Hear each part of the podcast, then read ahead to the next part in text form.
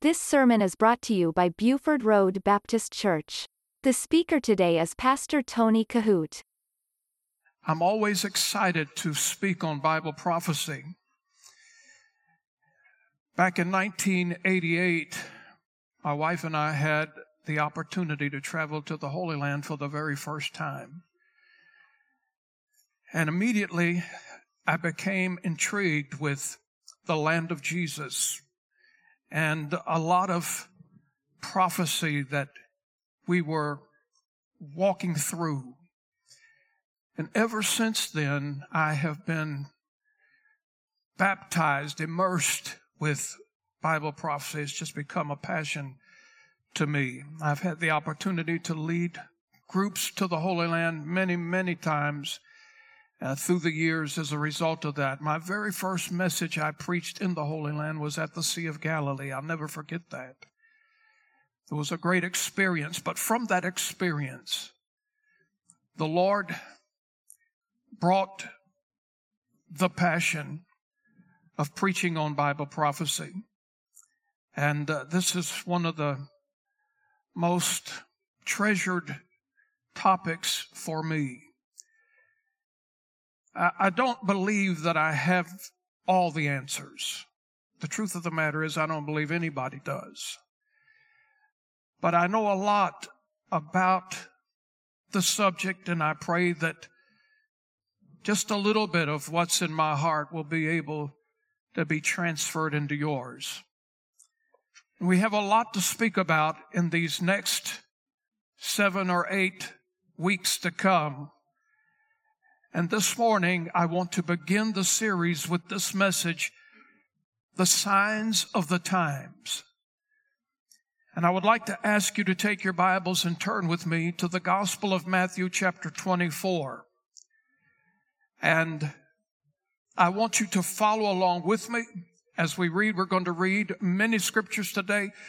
And so I want you to just be like a spiritual sponge and soak up as much as you possibly can uh, in this series.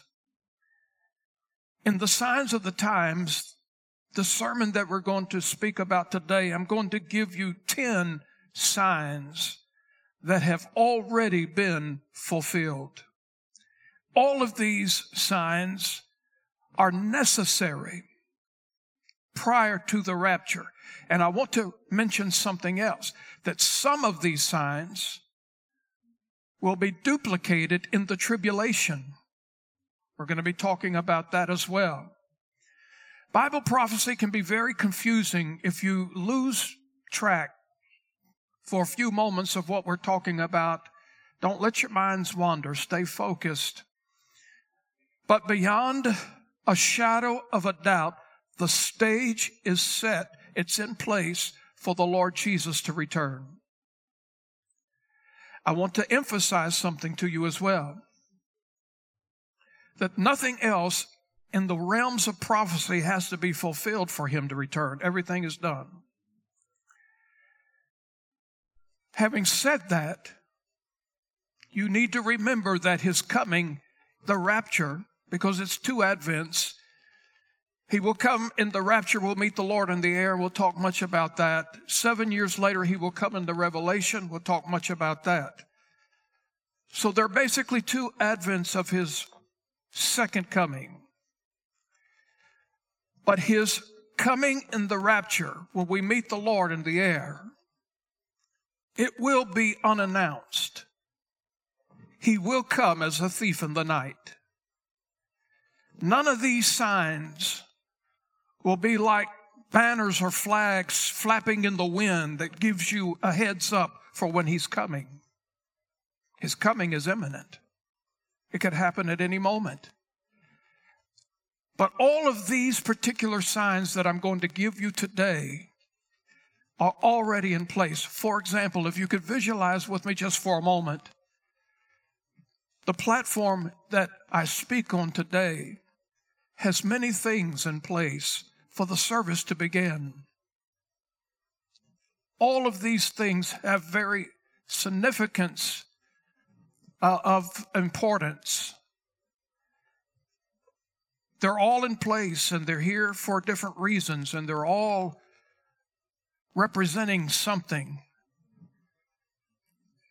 Everything that needs to be in place on the stage of prophecy for the Lord Jesus to return is in place. Nothing is yet to be fulfilled prior to the rapture. If you're not familiar with the rapture and the difference between that and the revelation, you'll be very familiar with it when this series is over. But let's begin. And we start with Matthew chapter 24, beginning in verse number 3. And as he sat upon the Mount of Olives, he being Jesus, the disciples came unto him privately, saying, Tell us when shall these things be, and what shall be the sign of thy coming and the end of the world? And Jesus answered and said unto them, Take heed that no man deceive you. For many shall come in my name, saying, I am Christ, and shall deceive many. And ye shall hear of wars and rumors of wars. See that you be not troubled, for all these things must come to pass. But the end is not yet. For nation shall rise against nation and kingdom against kingdom. And there shall be famines and pestilences and earthquakes in divers places. All these are the beginning of sorrows. Then shall they deliver you up to be afflicted and shall kill you, and ye shall be hated of all nations for my name's sake. And then shall many be offended and shall betray one another and shall hate one another. And many false prophets shall rise and shall deceive many. And because iniquity shall abound, the love of many shall wax cold. But he that shall endure unto the end, the same shall be saved. In this particular text, Jesus was in the process of giving what is called the Olivet Discourse. It's probably known as the greatest sermon that Jesus ever preached. And in this powerful end time message, Jesus was foretelling about the destruction of Jerusalem. And because of that, it provoked great curiosities and fear within the hearts of the disciples that prompted them to begin asking Jesus questions about his second coming and the end of the world. They wanted to know all that they possibly could know about the subject. And I believe that it should be the same desire within the heart of every born again believer to know as much as they possibly can about this subject as well. But pertaining to the end of the age and Bible prophecy that will usher in the second coming of Jesus Christ, there are several signs that must be in place to complete the setting of the stage for his return. And as I've already announced, that the stage has indeed been completed and is set. All of the signs are in place. In fact, it actually started to be set in place all the way back in Genesis when God established his everlasting covenant with Abraham. And I want you to see this in Genesis chapter 17, verses 4 through 8. I'm going to read that passage of scripture because this is important. At the age of 90 years old, God promised Abraham that his descendants would inherit the land of Canaan. And the scripture says in Genesis 17, beginning in verse number four, As for me, behold, my covenant is with thee, and thou shalt be a father of many nations. Neither shall thy name any more be called Abram, but thy name shall be called Abraham, for father of many nations have I made thee. And I will make thee exceeding fruitful, and I will make nations of thee, and kings shall come out of thee. And I will establish my covenant between me and thee and thy seed and after thee and their generations for an everlasting covenant. To be a God unto thee and to thy seed after thee. And I will give unto thee and to thy seed after thee the land wherein thou art a stranger, all the land of Canaan for an everlasting possession, and I will be their God.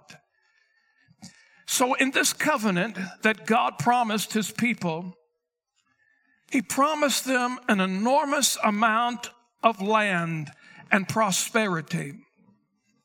But God told his people with great warning, He said, I'm going to do this for you, but you have to be very careful as to how you walk and how you esteem me in your life. He told his people with great warning that if you turn away from me, God said, I'm going to bring down this prosperity and I'm going to put you into a terrible time of tribulation. In fact, we see this in Second Chronicles chapter 7, verse 19 and 20. Keep in mind the covenant that I've just read to you that God made to Abraham and his people. If they kept his ways and walked in his ways, God said he would bless them. But if they turned, God said he would curse them. And we find this in Second Chronicles chapter 7 verse 19. God said, but if you turn away and forsake my statutes and my commandments, which I have set before you, and shall go and serve other gods and worship them, now you need to look at this very carefully. Then I will pluck them up by the roots out of my land, which I have given them, and this house, which I have sanctified for my name, will I cast out of my sight and will make it to be a proverb and a byword among all nations. So the covenant was good as long as Israel obeyed God and as long as they walked in his ways. But then there came a point in time when Israel turned from the commandments of God. They disobeyed him. And so, as a result of Israel turning their backs on God, after God had given them great warning, God fulfilled his word. Because of the rebellion and the disobedience of his people, God said, I'm going to now disperse you all over the world. If you had kept my word and you had obeyed me, I would have given you much prosperity, many opportunities. But now I'm going to keep my word. I'm going to fulfill my word. And now you're going to be punished for going against my word. And we find the retribution of God in Jeremiah chapter 9, beginning in verse number 13. God said, You're going to be dispersed and you're going to have much opposition. And here it is in Jeremiah chapter 9, verse 13. They will get all of these scriptures on the screen. You have it in your bulletin. Maybe you're following along in your Bible, but please don't lose track. In Jeremiah chapter 9, verse 13, the Bible says, And the Lord saith, Because they have forsaken my law, which I set before them, and have not obeyed my voice, neither walked therein, but have walked after the imagination of their own heart, and after Baalim, which their fathers taught them. Therefore, thus saith the Lord of hosts, the God of Israel, Behold, I will feed them, even this people, with wormwood and give them water of gall to drink. I will scatter them also among the heathen, whom neither they nor their fathers have known. I will send a sword after them till I have consumed them. So here's the thing the rebellion that Israel had with God is the very reason why the Jewish people are so hated today in many different ways. The anti Semitism that has followed the Jewish people for thousands of years, even up until now. This is the reason why. But let me say this that there is absolutely nothing that the Jewish people have done that excuses the persecution that they have received by the hands of evil, wicked people on this earth. No matter what, we have to remember that the Jewish people are God's chosen people.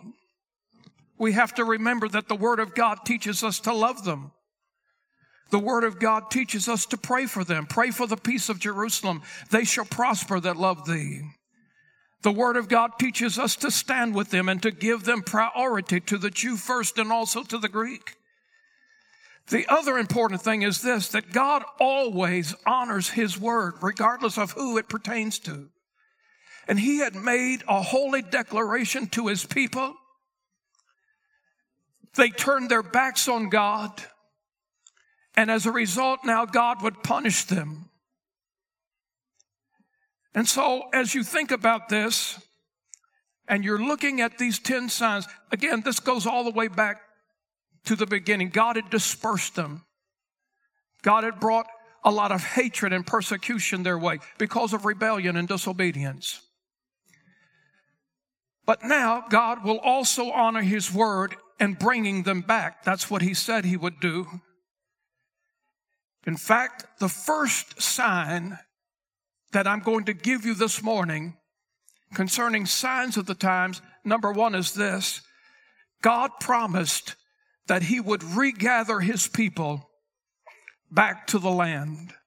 That's sign number one. God promised to regather his people back to their land. And gradually, over a period of the last 2,000 years, Israel has gradually been coming back together in astronomical numbers. In Ezekiel chapter 37, verse 21, the word says this, and saying to them, Thus saith the Lord, Behold, I will take the children of Israel from among the heathen, whether they be gone, and will gather them on every side and bring them into their own land. So God said this in the realms of prophecy if you disobey me, I'm going to disperse you all over the world. I'm going to bring tribulation and punishment upon you. But God is always gracious, He's always merciful. God said, This punishment will not go on forever. There will come a time I will bring you back into the land. And this prophecy was given by Ezekiel. And I want you to think about that. This is extremely important. God never said, listen carefully, don't lose me here. God did not say that he would bring them back to the land of the Palestinians. God said he would bring them back to their own land. Can the church say amen? One of the biggest problems in the Middle East today is the controversy between the Israelis and the Palestinians over land. God said he would bring his people back to their land. So, one of the most important things that needed to be set on the stage of the end times was that Israel had to become a nation. And that's exactly what has happened. That was fulfilled on May the 14th, 1948. That's the first sign. That's what I want you to write down on your notes, first of all. Israel, the rebirth of Israel as a nation. The second thing is this. The Jewish people would return to their homeland from all over the world. In Jeremiah chapter 23, verse 7 and 8, the word says, Therefore, behold, the days come, saith the Lord, that they shall no more say, The Lord liveth, which brought up the children of Israel out of the land of Egypt, but the Lord liveth, which brought up and which led the seed of the house of Israel out of the north country, and from all countries, whether I had driven them, and they shall dwell in their own land. Now, this is the prophecy of a massive exodus. I want you to think about that from all over the world. And how well do we remember the first exodus when Moses led the children of Israel out of Egyptian bondage. But here in this passage, Jeremiah, he prophesies that there would be another exodus.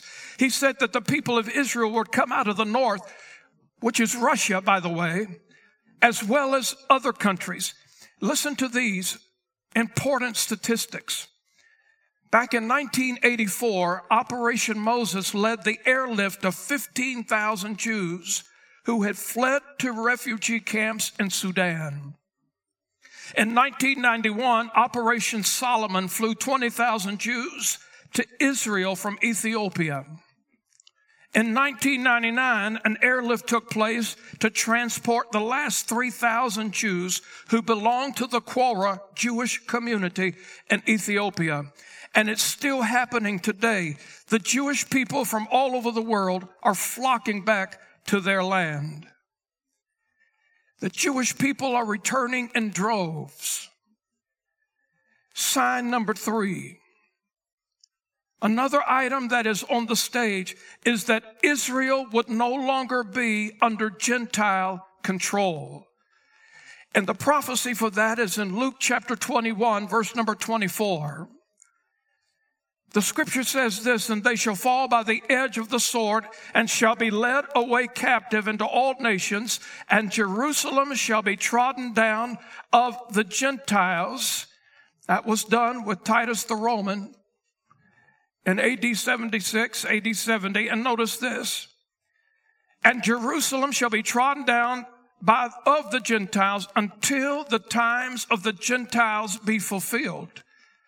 And so from Titus the Roman until 1948, May the 14th, 1948, Israel was under the control of Gentiles. But now they govern their own country. They have a prime minister, a powerful military, a working government, and all these prophecies had to be fulfilled to set the wheel in motion of the end times. But there were other things significant that had to be in place as well. Sign number four. The prophet Daniel said this that there would be an astronomical explosion of knowledge all over the world. I want you to turn with me to the book of Daniel, chapter 12, and verse number 4. And I want you to see this prophecy. Daniel chapter 12, verse number 4. But thou, O Daniel, shut up the words and seal the book even to the time of the end. Many shall run to and fro, and look at this, and knowledge shall be increased. The world has not seen knowledge like it sees knowledge today ever before. I want you to think with me, with all the technology that's out there today, we wonder what else can possibly come out of it. I mean, we have access to knowledge of the world just with our fingertips. People no longer have to go on a campus of a university. The capacity of gaining knowledge is astronomical just at our fingertips. And every month we're seeing some type of new advancements that are coming out that seems to outdate things before we call what is new has a chance to wear themselves out. Listen to this. 5,000 years ago, Job, the great servant of God, he wrote his words down on stone tablets.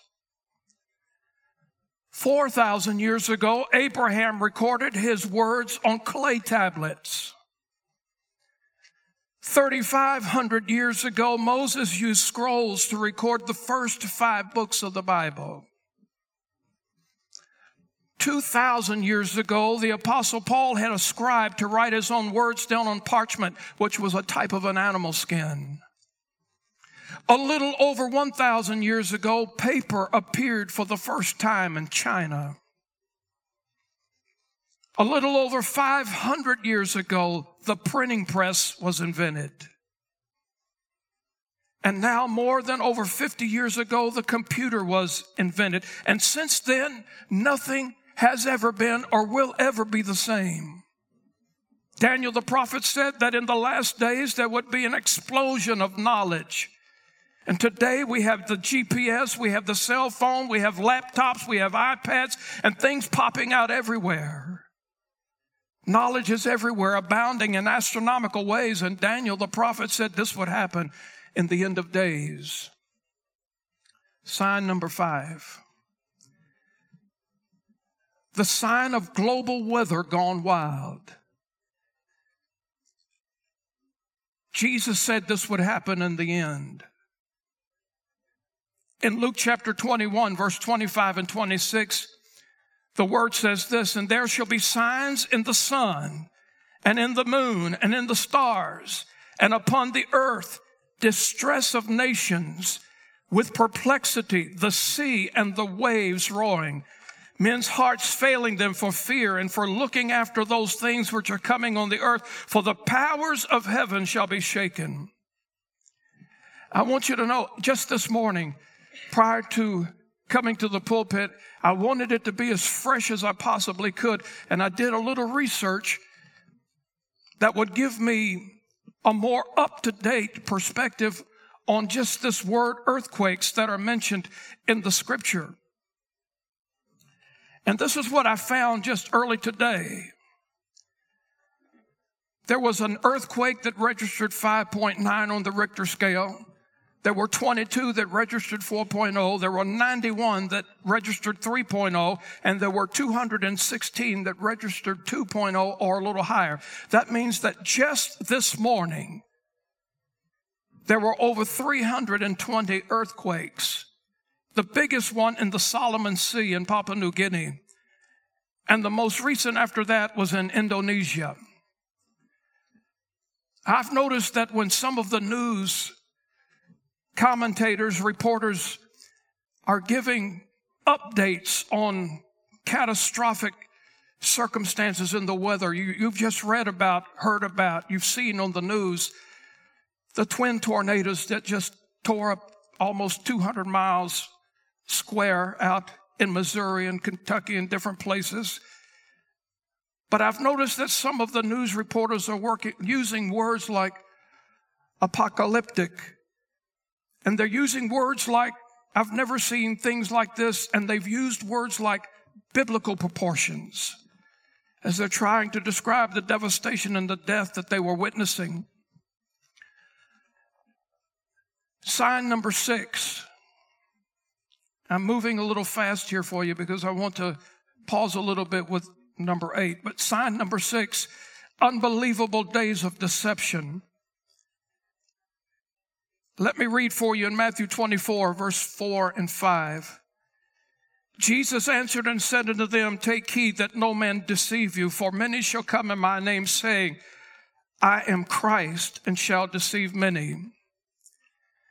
Right now, there are nine people who claim to be Jesus Christ on this earth. Some of them by name, are very hard to pronounce. One in Brazil, one in South Africa, one in Siberia, one in England, one in Tokyo, one in Zambia, one in Australia, one in New Mexico, and one in the Philippines, all claiming to be Jesus Christ. Jesus said, in the end, many will claim to be me. Many will come saying, I am the Christ. And let me emphasize this. That's a deception that will take place in these end times. But this particular deception will also be used in the tribulation as well. Because the Antichrist will set himself up as God and people will be deceived and worship him as if he were God. So, this particular sign, the sign of deception, is going to take place not only prior to the rapture, but also in the tribulation. Deception, because the devil's always used it as a tool that's greatly used in the last days. And we, as God's people, we've got to be vigilant. We've got to be sober because People are so easily deceived today. You've got to know your Bible. That's why I encourage you to get into the truths of God's word. You've got to try the spirits and see if they be of God. You've got to seek guidance. You've got to walk in the spirit. We're all vulnerable to be deceived if we're not careful. More than ever, we're hearing about people coming out of the woodwork now saying that I am Jesus. Not only will there be deception in the last days, people claiming to be Jesus, but there's also people being deceived today about the multiple ways to get to heaven. By the way, there are not multiple ways to get to heaven. And it makes no difference what personality claims this, friend. Listen carefully. There are not multiple ways to heaven. There's only one. Jesus said, I am the way. The only way. He said, I am the way, the truth, and the life. No man comes to the Father but by me. So it doesn't matter if it's Oprah Winfrey. It doesn't matter who it is. It's only Jesus. He said, I am the door, not a door. Now listen carefully. Number seven. The threat of wars will be lurking everywhere. In Matthew 24, verse 6, and ye shall hear of wars and rumors of wars.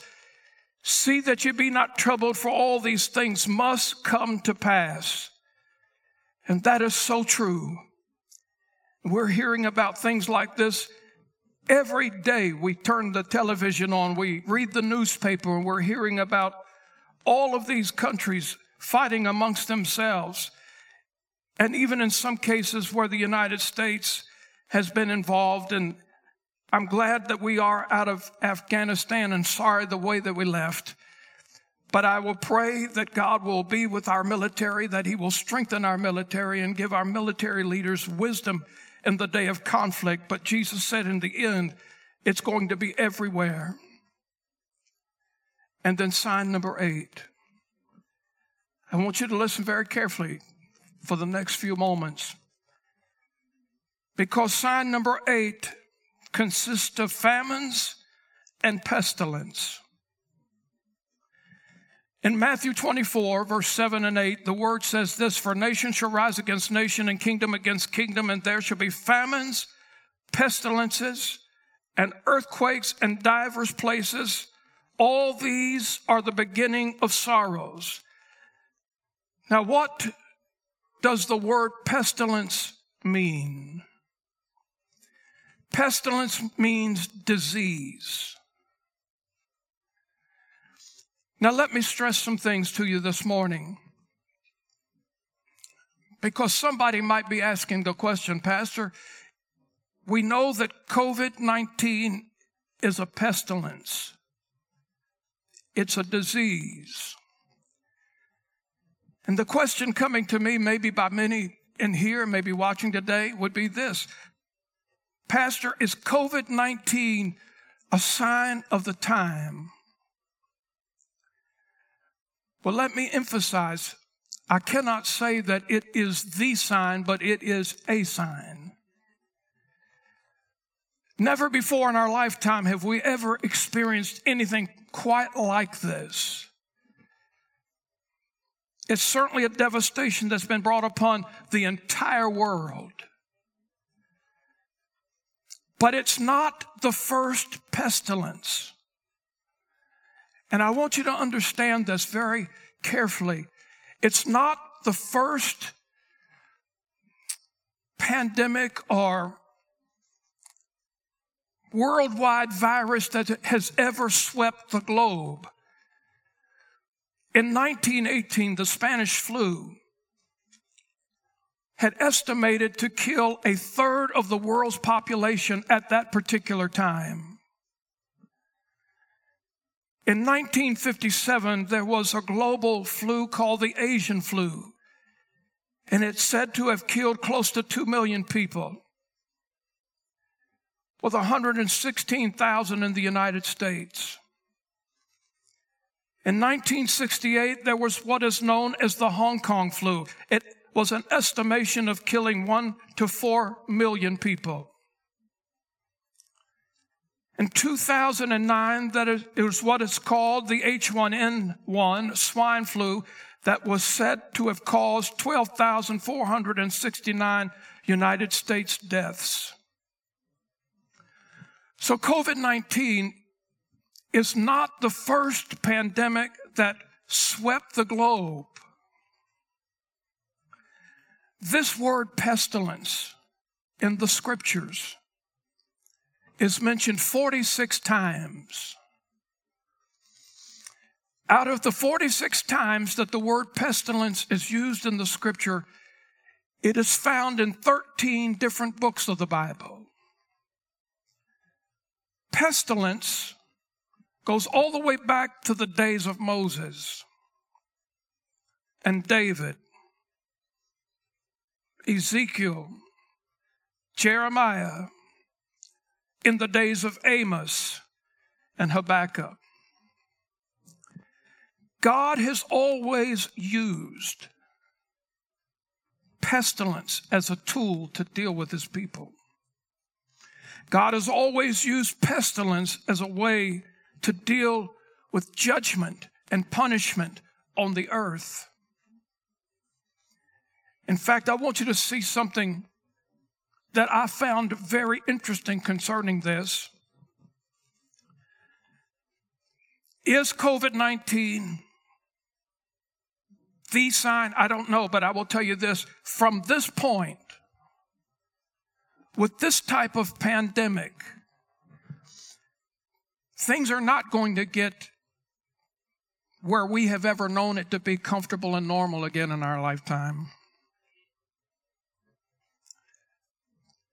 This situation with COVID 19, and again, I emphasize that God has used pestilence for thousands of years, but we have never seen anything like this. And now, God is going to deal, I believe, with this earth in ways beyond our human ability to comprehend it. So I say this, first of all, I don't believe we can expect to ever go back to what we've known to be normal. And we, as God's people, are going to have to learn how to deal with this. We're going to have to learn how to live with it. We're going to have to, because let me tell you, it's, there are going to be others to come. And I'm going to show you something that might stagger your imagination all the way back in Ezekiel in just a moment. The pandemic that we're in now, there is going to be another one behind it. And there's going to be another one coming after that. And it's going to be another one coming after that. And we cannot live in fear. The Bible says that God has not given us the spirit of fear. God said that He wants the just to live by faith. And that's what we have to do. We can't listen. We, there's no bubble that we can shut ourselves in and, and just uh, hold our breath and pretend that everything is good. It's not. It is what it is. And this stuff is everywhere. I, I've not required you to live your life according to decisions I make or me, according to the decisions you make, you want to wear a mask, wear a mask. If you want to get a shot, get a shot. I have all three of them. I'm not telling you you have to, but I know people that would have been on a respirator without them. But I know people that died with all three. So I'm not going to be your Holy Spirit. But I will tell you this you cannot live in fear. You cannot do that. Should we be wise? Absolutely. Should we be careful? Absolutely. But you know what? Whether we had any kind of flu, you need to be wise about that. Just need to be wise. But here's the thing I want you to know the COVID 19 is not the last pestilence that's coming on this earth. The ones coming behind this I, I, I really don't know if I have an adjective that can explain it correctly. But I want to show you something in the book of Ezekiel that will stagger your imagination.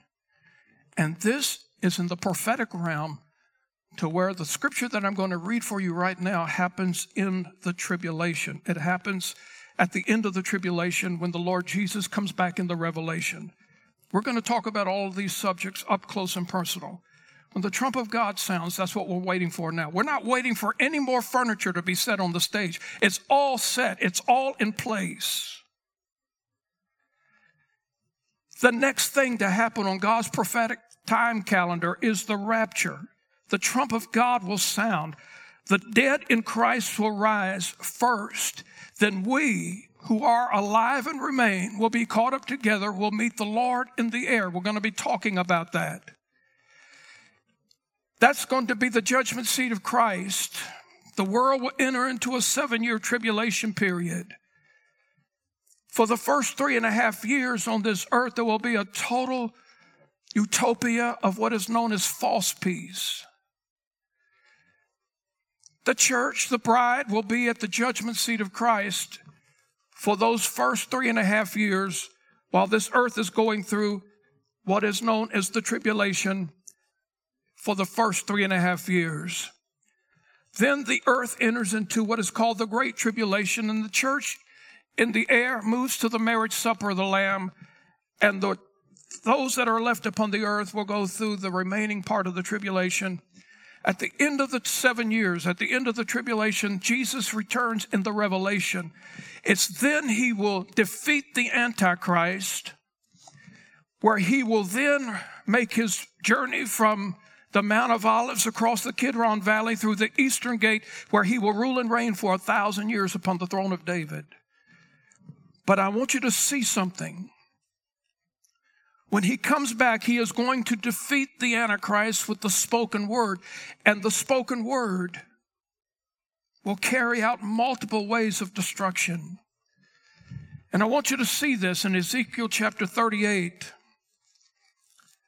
And by the way, this is the chapter that talks about the different countries that are going to come against Israel in the battle of Armageddon. They crossed the Euphrates River and they will gather in the valley of Jezreel.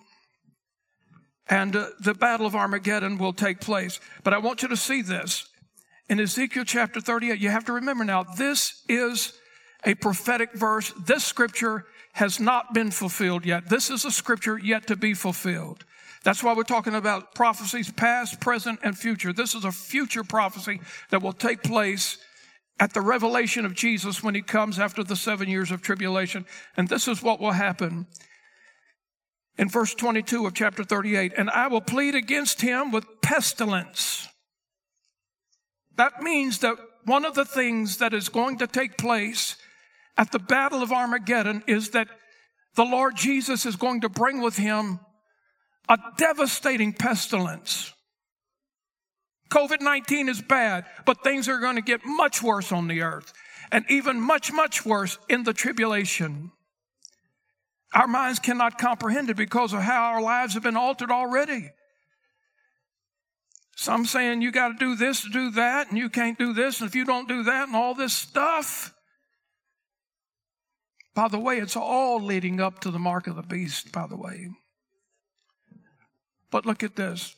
I will, I will plead against him with pestilence and with blood. And I will rain upon him and upon his bands and upon the many people that are with him an overflowing rain and great hailstones, fire and brimstone. This is talking about the battle of Armageddon. But let me show you the consequence of that with the pestilence that's coming in the tribulation. It's found in chapter 39 and verse number 12.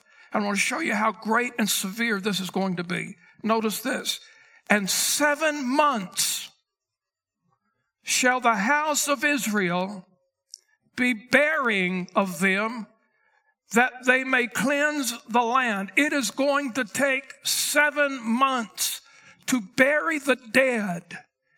When Jesus comes back in the revelation, at the Battle of Armageddon. Listen now, the pestilence is going to be so great on this earth, it's going to take people seven months to bury the dead.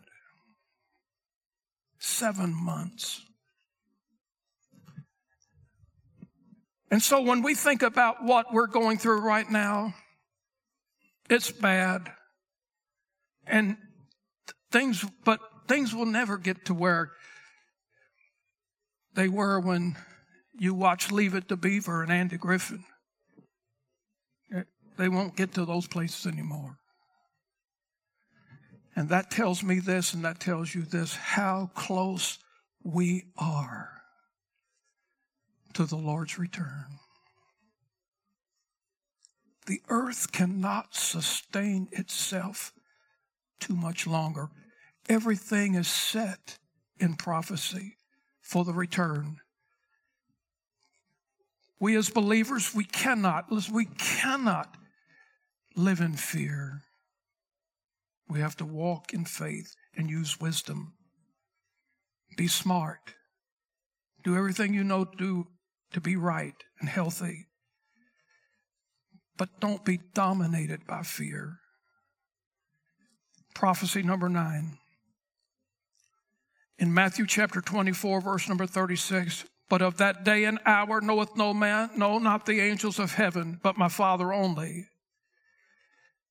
But as the days of Noah were, so shall also the coming of the Son of Man be. For as in the days that were before the flood, they were eating and drinking, marrying and giving in marriage until the day that Noah entered into the ark and knew not until the flood came and took them all away. So shall also the coming of the Son of Man be. So I want you to look at this very carefully. The first part of this verse or this passage but of that day and hour knoweth no man. If you have bought books and bought CDs and tapes and magazines and all kinds of reading literature from people who claim to set a date knowing when Jesus is coming back, you have wasted your money. Nobody knows when Jesus is going to come, not even the angels in heaven. The Father only knows. But what's going on the earth right now? What's going on? In Genesis chapter 6, verse 5 and 7, how does this compare to the days of Noah? And God saw that the wickedness of man was great in the earth, and that every imagination of the thoughts of his heart was only evil continually. And it repented the Lord that the Lord had made man on this earth, and it grieved him at his heart. And the Lord said, I will destroy man who I have created for the face, from the face of the earth, both man and beast and creeping thing and the fowls of the air, for it repenteth me that I have made them. Now it doesn't mean that, mean that uh, God did anything that he had to repent from in some form or fashion of sin. God simply changed his mind in the direction that he was going. And prayer does change things, by the way, even in today's society. But back here and then, God changed his mind. Before the flood, the wickedness of man was so great that there was not a single restraint in his heart or in his mind. All of us know that this is at the pinnacle of where mankind is today. I've said it a thousand times the things that are going on in this world right now were not even in our imaginations 20 years ago. And number 10, heartless people in Matthew 24, verse 12, and because iniquity shall abound, the love of many shall wax cold. I think all of us are frozen where we stand sometimes to see some of the most heartless things imaginable recorded on whether it be closed circuit video, whether it be video cameras, your cell phones, whatever. We see things all the time. We just take a step backwards and say, How could a human being do this to another human being? But according to the scripture, it's prophecy. It's, it's going to happen. It does happen. So here's where we want to end the message today as our musicians come forward. Every one of us who are saved, what we need to do is not take our salvation for granted. Don't take the gospel for granted. Thank God for the gospel. Thank God for the cross. Thank God for the shed blood of the Lord Jesus Christ. Thank God that He brought Jesus out of the grave and gave us victory over hell, death, and the grave. Because He lives, we can live also. Thank God that He's made heaven a reality for those who believe and trust in Jesus. And also, God, the great architect of all the eternal ages, has seen fit to take us into his confidence concerning his plan for the future and has revealed his purpose and his program, I think, in complete detail. And here's the thing right now listen. Even though the stage is set, the signs of the times have been fulfilled, God in His mercy has still given us right now time to prepare. You'll not hear it on the six o'clock news. It won't be in the morning newspaper. Heads up, get ready. Jesus is coming. The Word of God has already told us He's coming. He said, If I go, I will come again and receive you unto myself, that where I am, there you may be also. So we, you want a newspaper, you got it right here. It's just as fresh, even better than yesterday's news. He said he was coming. We believe it by faith. He's coming. The earth doesn't have to do anything else to get ready for his coming. The stage is set. He is coming. And I believe with all of my heart he is coming soon. You listen to Pastor Tony Kohout. For more information, visit our website at BufordRoadBaptistChurch.com.